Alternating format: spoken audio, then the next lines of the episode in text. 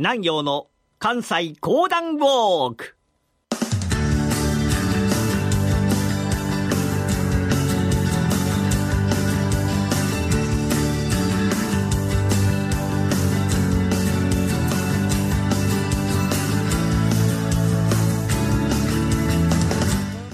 南陽の関西講談ウォーク。この番組は浪速の講談師旭堂南陽さんにこれまで歩いてきた歴史上の人物や出来事にゆかりの深い関西のさまざまな土地をご紹介いただきます。先週から始まった新選組のお話、今回は新選組がいよいよ結成へと動き始めます。それではこの後南陽さんにご登場いただきましょう。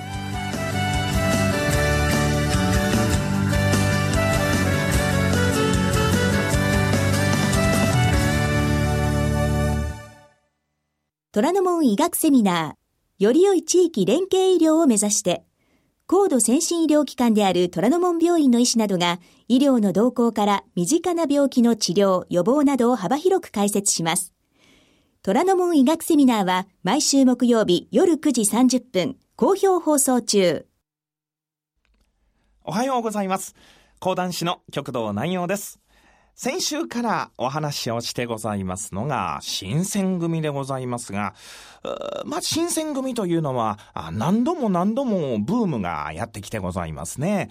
えー、女性の方が特にお好きだそうでございましてね、えー、我々講談師も新選組をすれば女性のお客様が増えるんではないかということで、えー、何度も何度もやってるんでございますが、講談会にはなかなか女性のお客様足を運んでいただけないようでございましてね、えー、私も講談ウォークと題しましていろんなところに行ってございますが、新選組の講談ウォークで新選組ゆかりの地をめ巡ってございますと、やはり多くの女性の方に出会うわけでございます。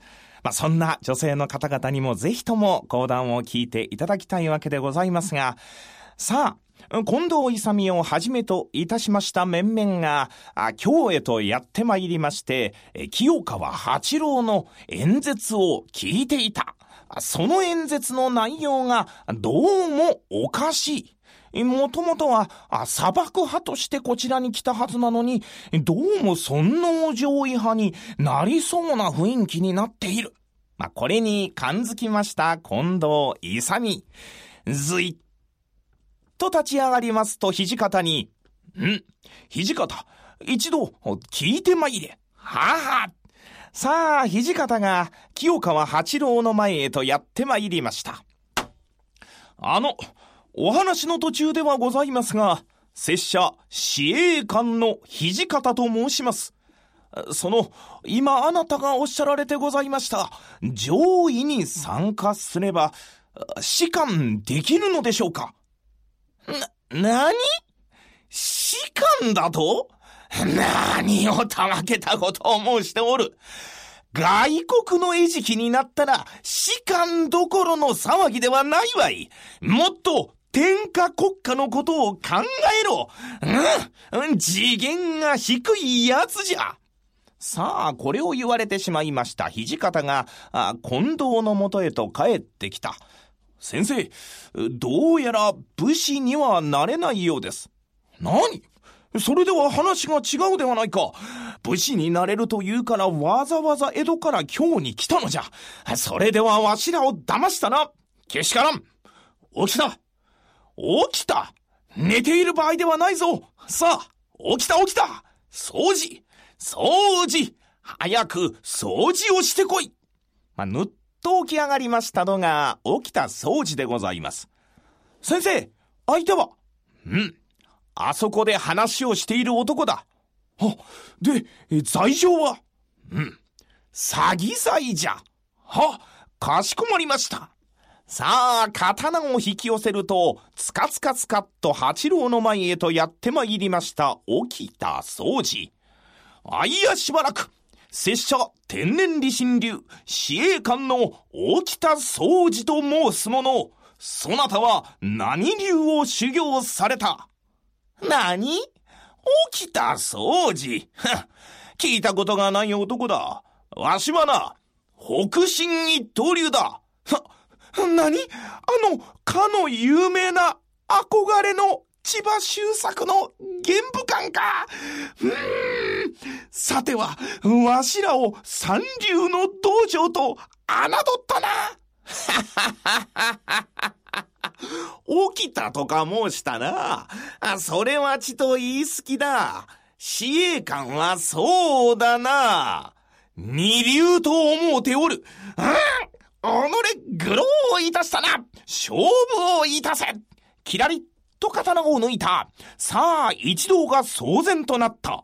この時に取締役の山岡鉄舟が飛び出してまいりまして、待て待て待て、狼藉は許さん。このようなありさまではお前たちは役には立たぬ。所詮浪人者の集まりよ。だからわしはこんなことをしても無駄だと言ったんだ。ん、この新長老支隊はただいまをもって解散をいたす。京に残る者も江戸に去る者も勝手にいたせ。まあ、こうして新長老支隊は京に着いた途端解散する羽目になりました。清川八郎と行動を共にする者、仕方なく失意のうちに江戸に帰るもの、浪士隊はちりじりバラバラとなったのでございます。そんな中で京に残りましたのが近藤勇をはじめとする司令官の者たち、また芹沢鴨を中心とする水戸の浪士たち、合わせてにじゅうしめいでございます。まあ、この芹沢鴨という方でございますが、まあもともとは水戸藩におられた方でございますが、この水戸におる間にこの芹沢鴨もいさかいがございまして、なんとさんにんの者を切ってしまった。このままでは自分の命が危うい。ああ、どうしようかと思っておりました。その時に清川八郎が提案いたしました。この新潮浪士隊が集められることになった。これで俺の命が助かったと、新潮浪士隊に入った男なんでございます。新潮浪士隊には、このような男がたくさんおったわけだ、そうでございますが、さあ、芹沢鴨と近藤勇が話をはいたします。芹沢さん、これからはどうぞ、一緒に仲良くやっていきとうございます。そうでございますな。あ、まあ私に任せてくださいましたら、私が必ずこの組大きくしてみせますよ。まあみんなの泊まりになりましたのが八木亭というところでございました。またあそこには全員泊まれないということで、近くの前川邸などにも分宿をいたします。局長に近藤と芹沢がつき、にまい看板でのスタートと相なった。ところがね、芹沢という方、強烈な尊王攘夷の思想の持ち主だったんでございます。まあ、この点からしても近藤と会うはずはございません。強引かつ粗暴な性格。うん、わしは局長と相なった。この浪士組に今必要なものは何と言っても金じゃ。金がなければ何ともならん。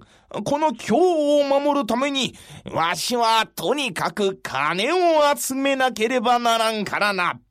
そこで芹沢が目をつけましたのが生糸商の大和屋でございました。大和屋、あその方はだいぶ海外貿易で利を得てるそうじゃな。我々のこの組に少し出してはくれんか、話をいたしますが、大和屋の方といたしましても、一体この集まりが何なのかというのもわかりません。あの、失礼でございますが、あ、ただいまそのようなことはしてございませんので。何？我々を信じることができんというのか。はは、心配をするな。あ、我々はな、あ、れっきとしたものであるから。と言いながらもね、決してれっきとしたもの、証拠というのを出すことはできません。大和屋も困りました。あの、なかなか出すことはできませんので。うん。我らへの資金供与ができんというのか。にもかかわらず、海外と仲良く貿易をしておるとは。許せんな。さあ、ぶんきゅうさんねんはちがつのじゅうににち、芹沢鴨を中心といたしまして、浪士組の面々がやってまいりましたのが大和屋の前。さあ、ここじゃ。ここの大和屋が許せん。うん。皆で焼き討ちをしてしまえというと、いきなり中を襲い始めた、火をぶっ放す大砲を打ち込む。まあ、これによりましてね、驚きましたのは京の人々でございました。なんちゅう恐ろしい奴が京にやってきたんじゃ。ああ、一体あれはどこの藩のものじゃ。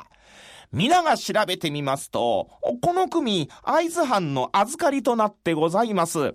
会津藩の方にはどんどんどんどんと苦情がやってくる。会津藩の方でも困りました。今度、近藤をすぐ読め。もう一人の局長でございました近藤が呼ばれる。近藤、あの芹沢という男をなんとかならんか。は、かしこまりましてございます。さあ、近藤勇、何かをかしこまりまして、いよいよ自分のところへと帰ってきたわけでございますが、この続きどうなるのか。これはまた来週のお楽しみ。講談師旭堂南陽でございました。水曜日夜のトレード番組の決定版、北野誠の エフエックス やったるでは、毎回業界を代表するアナリストやトレーダーを招いて エフエックス トレードの参考になる情報をいっぱいでお送りしています。毎週水曜夜じゅうじはんからは北野誠の エフエックス やったるで。番組はユーストリームでも配信中。新選組の初期のメンバーが最初に京都の宿とした八木家。八木家は天正年間から現在までじゅうごだいにわたって続く壬生村の旧家です。その建物は貴重な新選組ゆかりの建築としてせんきゅうひゃくはちじゅうさんねんに京都市の指定有形文化財となりました。その邸宅の入り口には新選組遺跡、中には新選組屯所遺跡と刻まれた石碑があり、奥には大使が訓練の合間に腰を下ろしたという大使腰掛けの石も残されています。八木家は前回ご紹介した新徳寺のすぐそば、阪急電鉄大宮駅から歩いてじゅっぷんほどのところにあります。八木家は現在京都鶴屋角寿庵という和菓子屋を営んでおり、抹茶とともに新選組にちなんだ豚書餅がいただけます。八木家の見学料はこの抹茶と豚書餅付きで、大人、中学高校生はせんえん、中学高校生は見学だけの場合ろっぴゃくえんです。南陽の関西講談ウォーク、来週は池田屋事件についてのお話です。どうぞお楽しみに。